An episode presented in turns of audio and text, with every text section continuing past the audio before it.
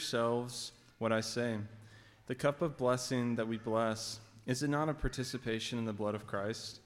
The bread that we break, is it not a participation in the body of Christ? Because there is one bread, we who are many are one body, for we all partake of the one bread. Consider the people of Israel. Are not those who eat the sacrifices participants in the altar? What do I imply then? That food offered to idols is anything, or that an idol is anything? No, I imply that what pagans sacrifice, they offer to demons and not to God. I do not want you to be participants with demons. You cannot drink the cup of the Lord and the cup of demons. You cannot partake of the table of the Lord and the table of demons. Shall we provoke the Lord to jealousy? Are we stronger than he? All things are lawful, but not all things are helpful. All things are lawful, but not all things build up.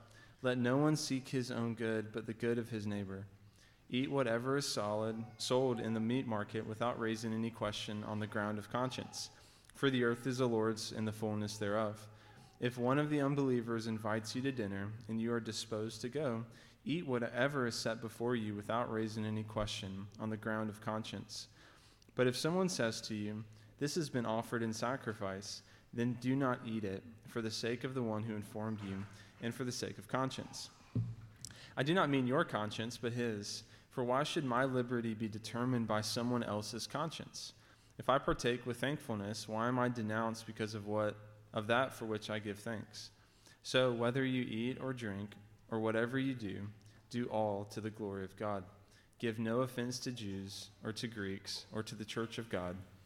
Just as I try to please everyone in everything, I do, not seeking my own advantage, but that of many, that they may be saved. Be imitators of me, as I am of Christ.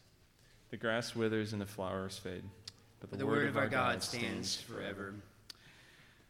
So, uh, in his essay, and you can find this essay in uh, his collection of essays called God in the Dock, C.S. Lewis uh, writes this essay called First and Second Things. This is an extended quote, so I'm going to read it. Just listen along. But he writes this He says, The woman who makes a dog the center of her life loses. In the end, not only her human usefulness and dignity, but even the proper pleasure of dog keeping. And I would even add, especially doodles. That was a joke. The man who makes alcohol his chief good, chief good loses not only his job, but his palate and all power of enjoying the earlier and only pleasurable levels of intoxication. It is a glorious thing to feel for a moment or two that the whole meaning of the universe is summed up in one woman. Glorious so long as other duties and pleasures keep tearing you away from her. But clear the decks and so arrange your life that you will have nothing to do but contemplate her and what happens? Of course, this law has been discovered before, but it will stand rediscovery. It may be stated as follows Every preference of a small good to a great, or partial good to a total good, involves the loss of the small or partial good for which the sacrifice is made. You can't get second things by putting them first. You get second things only by putting first things first. Now, I read that quote because herein lies the problem, sort of, in the modern day, in modern day Christianity in the church, is that we have a tendency to put everything else before the gospel. Our first thing, which is supposed to be our first thing. I was over at Kroger right before the service started and um, ran into a friend of mine who immediately asked, asked for prayer, and we were talking about some, you know, doctor visits he, that he's had um, you know, was asking for prayer. I, I, I think he's a believer. Um, but he was with his kids, who I know as well. And he's like, Yeah, we're headed to a baseball game. And I think my son's going to hit a home run today. You know, so I was like, Okay. Um, but that's someone who is putting second things first baseball, family time. So we put other ideas and philosophies and practice first as well. Like we have we put our desire for social justice first. That's a biggie. We put our political interests first. And if you don't believe me, just wait just a few more months. We're almost in 2024. We put our preferences first. What do I like? Who are the people that I like to be around? We put ourselves first. We want our me time. We want our we want our uh, to, to be by ourselves. We want our we want to be fulfilled. We want to be happy. And so what ends up happening, even with some of these things that are good, is that we put what is the ultimate good second. And when that happens, uh, the, the ultimate good is simply placed on a shelf only to be used when needed. So in my study at home, I have a lot of books. And for the most part, my books are somewhat organized. So if you've ever been in my study, you know that. But they're somewhat organized by category. So I have Old Testament and New Testament commentaries. I have uh, books on theology and church history and worship and uh, social sciences, uh, poetry, fiction, cultural analysis. I have books on sin. I have books on God. I have books on the Trinity. I have books on the Holy Spirit. And I have books on Jesus specifically. So, what this looks like in life, using my library as an example, is that we have Jesus up on a shelf with every other subject. And the only time that we pull him down from the shelf is when we feel like we need him or want him. So, for some of you this morning, you pulled Jesus off the shelf to come to this worship gathering. You said, I need my, I need my Jesus to come. Let me put him in my pocket, and then on we go. Maybe you pull him off the shelf when you are at your city group during the week or when you're with Christian friends doing Christian things. But as soon as all of those things are over, and you walk out these doors or you leave those friends, you put Jesus back up on that shelf, only to take him down maybe next week again at the same time. 1 John chapter 2, verses 15 through 17, uh, describes second, secondary things for us and its implications. So John says this Do not love the world or the things in the world. If anyone loves the world, the love of the Father is not in him. For all that is in the world, the desires of the flesh and the desires of the eyes and pride of life, is not from the Father, but is from the world. And the world is passing away along with its desires. But whoever does the will of God abides forever. So, in our text today, Paul is continuing to steer his readers, these dear brothers and sisters in Christ, these, these brothers and sisters in Christ that he loves so much and he's trying to steer them away from continuing to make the mistake of putting preferences, and specifically idols, before the ultimate thing, which is the cross of Jesus Christ. So I want us to work through this in three ways by seeing three things. One is our divided devotion, second is our covenant devotion, and then third is what our true devotion is supposed to be. So, divided devotion, covenant devotion, and then true devotion. So, divided devotion. Look at verse 14. Very short verse. Paul says, Therefore, my beloved, therefore, people that I love, flee from idolatry. So, here, Paul, in verse 14, Paul goes back to his first command that we looked at last week um, in verse 7 when he says, Do not be idolaters. Simply don't worship other gods. Don't put other gods before the one true God. And now in verse 14, he's even more urgent to say, as the church father Chrysostom uh, paraphrased it, be rid of this sin with all speed. Because to linger any longer in it will be your downfall. So, Paul has already given this very real and vivid example of, of, of Israel when they fashioned and worshiped a golden calf instead of the God of Israel. If you remember Aaron the priest's words, Moses' brother, who says, uh, Here is your God. Here is your God who led you out of the land of Egypt. And they worship.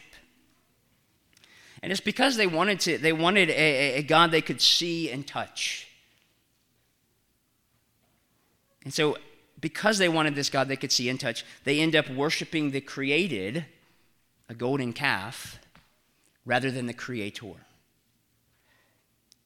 So it's something for you to be aware of in your own heart, to be rid of your idolatry, to be rid of your sin with all speed. Because I think some of you like to linger in your sin and idolatry because, let's just be honest, you like it so much. It, it, it, brings you pleasure. It brings you some sort of comfort. It brings you some sort of um, escape from the world. And so you say, I'm not going to be rid of this. This is too helpful. I'll just do it one more time and then I'll be done with it. Maybe that's your attitude. Then that never happens. But you have to remember our, our heart's default, as John Calvin said, is to churn out idols one after another. And not only do we churn them out, we protect them as well, don't we? Don't touch my idols. Because to be an idolater is to, is to not be a God of the Bible worshiper. Because this is what happens when you're an idolater. You, you exchange glory when you do this. Just like we, we sang praises to the glory of God earlier. Because that's what worship is. You are giving someone or something glory. Some of you did this yesterday watching college football. You gave a team glory. So Paul describes it in this way in Romans chapter 1, very familiar passage. But he says, claiming to be wise, they became fools and exchanged the glory of the immortal God for the images resembling mortal man and birds and animals and creeping things. So here are these people that Paul is writing to in the book of Romans. They're, they're claiming to be wise, they're claiming to, to, to know what they are doing. And so they think that worshiping created things is wisdom. But what's happening is when you worship the created things, they end up becoming the ultimate thing. And when this takes place, they end up becoming our, our functional masters. Uh, that they're idols in our hearts at this point. So they're controlling us, controlling how we make decisions, controlling how we think, how we speak to and treat one another, controlling uh, how we spend our money, how we, how we spend our time, the people that we hang around with. As one commentator put it, he said, Stephen Um, he says, idolatry is the shaping power that is underneath human impulses, human behavior, and the motivational cause for why there is any desire to do anything. Because to have idols, to have idols in your life causes a divided devotion in your heart. And tragically, idolatry leads to you sort of leading this double life. You have this one life that you live here and amongst God's people, and everybody thinks a certain way about you, but then you have this whole other life that you're living as you worship these idols that you've created in your hearts.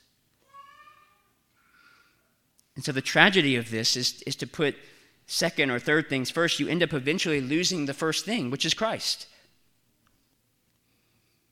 So the danger for the Corinthians is this first thing for them also is Jesus Christ crucified. This is why Paul keeps coming back to the cross. This is why he keeps coming back to the body and blood of Jesus. Because he wants them to understand what they are losing. Because their deepest desire, at least at this point, that Paul is writing to them, was to find a way to serve Christ. They had this desire, we want to serve Christ. He's changed us, we know that but also at the very same time to be acceptable in the public square of Corinthian life. So essentially, they wanted to, to have their cake and eat it too, as the old saying goes. And Paul is taking this opportunity throughout his letter to call them back to their first love. So I have to ask you the question What are you putting before Christ crucified? We did that exercise last week, fill in the blank. Um, if I can only have blank, then I would be satisfied. Then I would be happy. Then I would be complete. And whatever that is, that is what you have put before Christ crucified. And remember, these things can be good, right? That's the danger. Um, the, other, the other danger is that idolatry is not a choice between two gods, as some of us probably believe. Because you say, well, I'm here, I'm worshiping the one true God. We're reading scripture together, I'm listening to preaching, we're going to share the communion table, we're going to do all of these things. I'm worshiping the one true God. But actually, idolatry is not a choice between two gods, it's the attempt to serve multiple gods at the same time. And this is known as syncretism. So, this is why we have this problem, particularly in the, the American South. Um, and it's probably taking place around the country as well. Um, but this is my context, this is where I grew up. But this is why you could walk up to pretty much anybody on the street, and it's getting less and less, but pretty much anybody on the street in the American South and say, Are you a Christian? And they would say, Yes. And you would go, I don't, I don't think you are because of this, this, and this.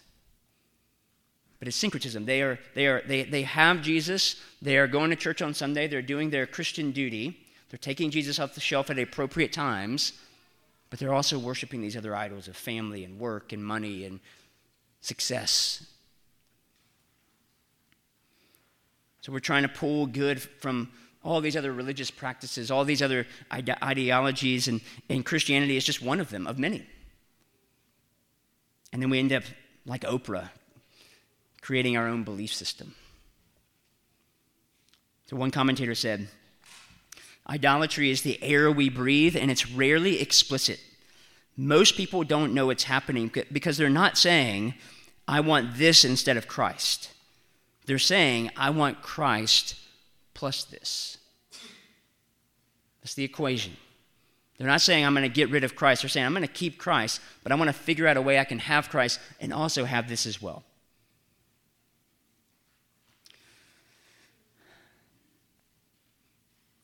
So, the exercise you need to engage in to get at the idols of your heart is to take a step back and consider the way that your desires shape your life. And then you'll begin to see what those idols are. So, one way to do this is to examine uh, what sort of personal liturgy do you have. So, we have a liturgy that we walk through here at CTK. Um, we use what's called the five C's. I don't know if you knew that or not about our church, but it's, it's on our website, so if you didn't know, it's there.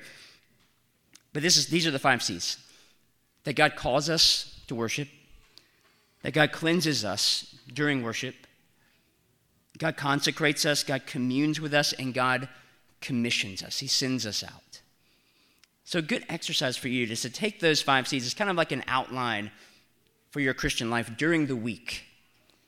And then kind of go through and ask yourself some questions. What or who calls you to work into school, into your marriage on Monday morning? What or who cleanses you of your failures and shortcomings during the week? What or who do you run to when those things happen? What or who consecrates you? What teachings do you live by moment by moment? And we live in a podcast world. I have more people quote Joe Rogan to me than any other person sometimes? What or who do you commune with? What, what nourishes you throughout the week? Is it the excitement of something you've ordered coming in the mail? I'm guilty of that. Is it that vacation that you're looking forward to? Is it that person that you like to see in the office? And then, what or who commissions you to go out and live in this world with all of its brokenness? And let's just be honest, for some of you, that is Fox News or CNN.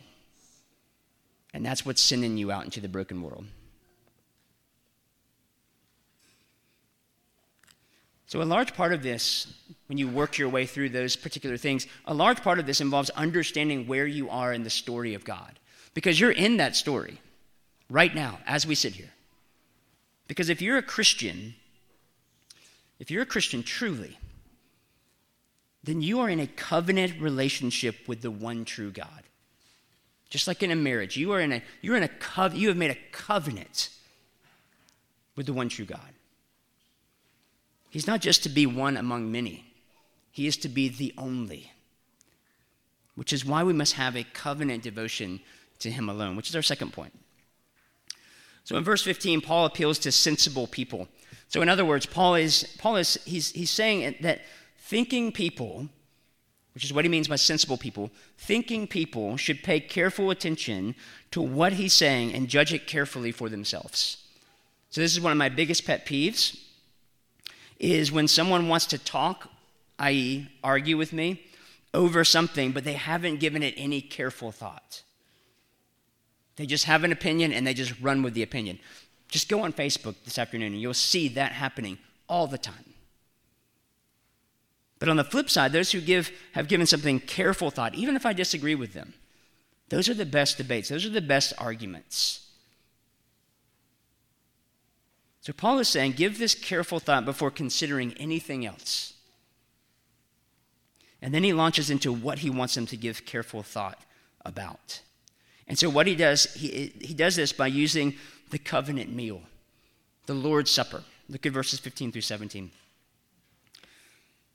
Paul says, I speak as to sensible people. Judge for yourselves what I say. The cup of blessing that we bless, is it not a participation in the blood of Christ? The bread that we break, is it not a participation in the body of Christ? Because there is one bread, we who are many are one body, for we all partake of the one bread. So the Lord's Supper is something that Paul writes more extensively about in chapter 11 when he's talking more about worship and, and things that, of that nature. And we'll look at that in more depth in, in a couple of weeks. But for now, he appeals to this meal because it is something they're currently practicing. He appeals to this meal as a way to teach the Corinthians right devotion to the right thing, which is the body and blood of Christ. He's calling them back to it. So instead of trying to find satisfaction in idols, you should instead turn to Christ and find true satisfaction. And the Lord's Supper reminds you, in the physical realities of, of the bread and the wine, what, what Christ truly does for us at this table. Because at this table, He feeds you and He nourishes you in a way that only He can. He satisfies your deepest longings and desires. And not only that, when you feed on Christ in this way, you not only show your vertical connection with God, because you're bearing witness. When you come to this table this afternoon, you're bearing witness to your own personal relationship with God through Christ. That's why we warn and tell those who are not believers to come to the table. This is not a table for unbelievers. You, you don't profess that. And if you do come to the table, you're lying. So we warn you about that. But for the Christian, this is a covenant renewal. You're again saying, I believe in what God has done for me in Christ. So not only does that take place, but it is also a, a uh, to show your vertical connection um, or your horizontal relationship with one another, because you don't come to the table alone. This is why I don't do um, communion at weddings. Because you, you, you, never come to the table alone. You always come with the body, with the family. And that's how we practice it here. And so you're renewing your covenant relationship with God, but you're also renewing that covenant relationship with your brothers and sisters in Christ. And this is what Paul is saying here. You're one with Christ, but you're also one with each other. And every time we partake of this meal, we are renewing that covenant that has been sealed for us by Christ's broken body and poured out blood. It's the way you escape idolatry. Because the way of escape that Paul refers to back in verse 13 is not just you trying to pull yourself up by your bootstraps and trying to just kind of get enough energy and devotion to say, I'm going to quit that sin, I'm going to do this, that, or the other. Christ is your way of escape every time. Nothing else. It's why the psalmist says, Oh, taste and see that the Lord is good. Oh, taste and see that the Lord is good. You can't say that about any other idol in your life because they're not good, and you know it. And for this reason, the supper gets sets God's people apart from all other pagan sacrifices or rituals. Um, you see, we don't, we don't need Christ, plus, all we need is Christ. Look at verse 21 through 22. You cannot drink the cup of the Lord and the cup of demons. You cannot partake of the table of the Lord and the table of demons. Shall we provoke the Lord to jealousy? Are we stronger than He? So, going back to our overarching theme, which is living as a unified body in a fractured world, um, because the, the practice of the Lord's Supper, in the, in the eyes of the everyday pagan in Corinth and even in Augusta, Georgia, in America, wherever, was considered the strangest characteristic of Christianity that there was. Christians were accused of cannibalism um, when, when, when outsiders heard about it and they're eating, they're eating somebody's body, they're drinking somebody's blood. Like, what is happening in there? This, these kind of cultic practices. It was strange. It was also strange because it was exclusive. To partake of the Lord's table was not to partake in the table of demons, as Paul puts it. This is an echo for the, for the Christian of Jesus' words back in the Gospels when he says in Luke 16 13, No servant can serve two masters. For he will either hate the one and love the other, or he will be devoted to the one and despise the other. And Jesus says, You, you cannot serve God and money. You can't serve the one true God and the idol of money, is what Jesus is saying. Why? Why can't I do that? Because eventually one of those will lose out. You can't do it. So, Paul is saying with his use of the word cup here, is you cannot say you're in covenant with the Lord, because that's what the cup means. It's a covenant that we're making with the Lord. You cannot say you're in covenant with the Lord and at the very same time be in covenant with demons. One of them will give, one of them will weaken, one of them will consume you. Which one will it be? And so, this covenant devotion brought on by the Lord's table leads us away from this divided devotion that's happening within our heart to, to idols and to Jesus at the same time to a singular devotion to Christ alone for God's glory alone. Look at verses 23 through 33. Paul says, All things are lawful, but not all things are helpful. All things are lawful, but not all things build up. Let no one seek his own good, but the good of his neighbor. Eat whatever is sold in the meat market without raising any question on the ground of conscience. For the earth is the Lord's and the fullness thereof. If one of the unbelievers invites you to dinner and you are disposed to go, eat whatever is set before you without raising any question on the ground of conscience. But if someone says to you, This has been offered in sacrifice, then do not eat it, for the sake of the one who informed you, and for the sake of conscience. I do not mean your conscience, but his. For why should my liberty be determined by someone else's conscience? If I partake, partake with thankfulness, why am I denounced because of that for which I give thanks? So, since chapter 8, Paul has been talking about meat sacrificed to idols. And we might just think, man, get over it, Paul. But this is, this is the culture in which they are. This is, this is something that was coming up over and over again, much like how, how, how drinking alcohol or, or whatever, whatever uh, there is that we like to argue about as Christians. Should we do it? Should we not do it? All those things that come up. And he was giving the, the Corinthians instructions about how to navigate whether or not to eat the meat or not eat the meat. And so Paul says in, in chapter 8, verse 8 food will not commend us to God. We are no worse off if we do not eat, and no better off if we do.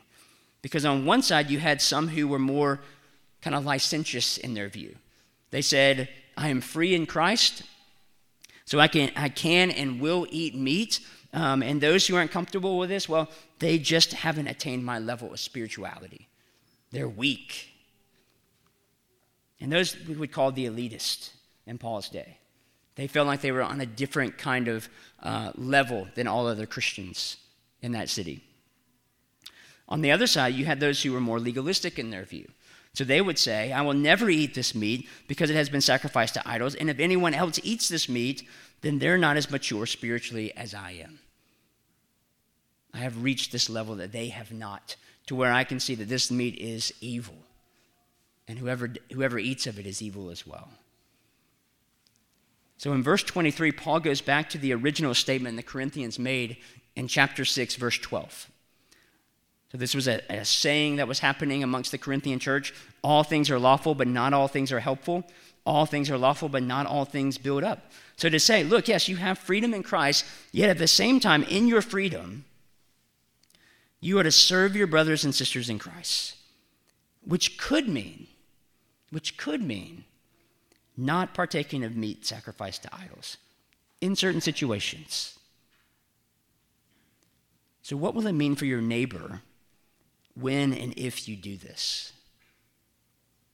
So, this is a hard question because as Americans, we like our rights, we like our freedoms. I mean, we went to war over this. Men died for our rights and freedoms.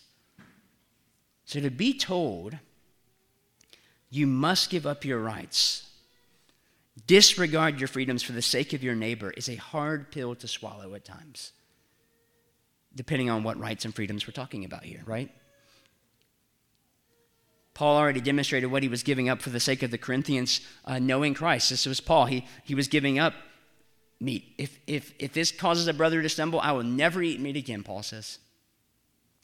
He gives up his financial rights, he gives up his comfort and security and preference. But here for the Corinthians, it was this practice of eating meat sacrificed to idols. And you have to know what kind of choice Paul was asking them to make. This, this, in first century, the, the, the restaurants during that time, there wasn't really formal restaurants, but that's just for our vernacular you know, reasons. The restaurants in that time were the temples. That's where, that's where you went to eat.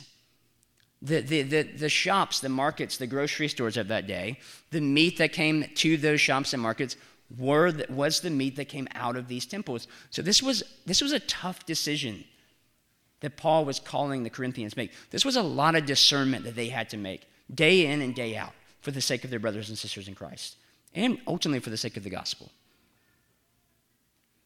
This was everywhere. They couldn't get away from it. Christians, were, Christians weren't sacrificing meat. There wasn't Christian meat. There wasn't like a Christian meat market that they could go to. They had to discern every single day. So, what Paul is not saying is that you can never eat meat that is sacrificed to idols. He's not saying that. Christians can eat food previously sacrificed to an idol, sold in the market, and when invited to dinner in someone's home, they can do all of that. The point Paul is getting at here, which is driven by true devotion to Christ, is that the good of other Christians and the glory of God must be preeminent in those decisions. Not your personal freedoms, not your personal convictions, but for the good of your neighbor and for the glory of God. So, our, our goal then as Christians is always to do that which builds up and brings God glory. Look at verses 31 through 33. So, whether you eat or drink, or whatever you do, do all to the glory of God. Give no offense to Jews or to Greeks or to the church of God, just as I try to please everyone in everything I do, not seeking my own advantage, but that of many, that they may be saved. What a goal to have. What a way in which to live your own life. To live for the good of your neighbor and the glory of God in every moment. Which is what Paul has been getting at since chapter 8. So, how does this happen? So there's a um, Scottish Presbyterian minister from the 19th century named Thomas Chalmers, and he wrote a little treatise titled The Expulsive Power of a New Affection. Some of you may have read it before, but expulsive means, that word expulsive means to drive out. So, the expulsive power of a new affection. So, what Chalmers meant was that in order for other affections to be loosed in your life, other idols to be driven out, a more powerful affection was needed. He writes this The love of the world cannot be expunged by a mere demonstration of the world's worthlessness. So you can't just say, oh, that's bad, that's not good. That's not enough to drive out sin, to drive out idols. The love of the world cannot be expunged by a mere demonstration of the world's worthlessness, but may it not be supplanted by the love of that which is more worthy than itself? He goes on, but, but what cannot be destroyed may be dispossessed, and one taste may be made to give way to another, and to lose its power entirely as the reigning affection of the mind. To which Paul gives testimony to in chapter 11, verse 1, when he says, Corinthians, be imitators of me as I am of Christ.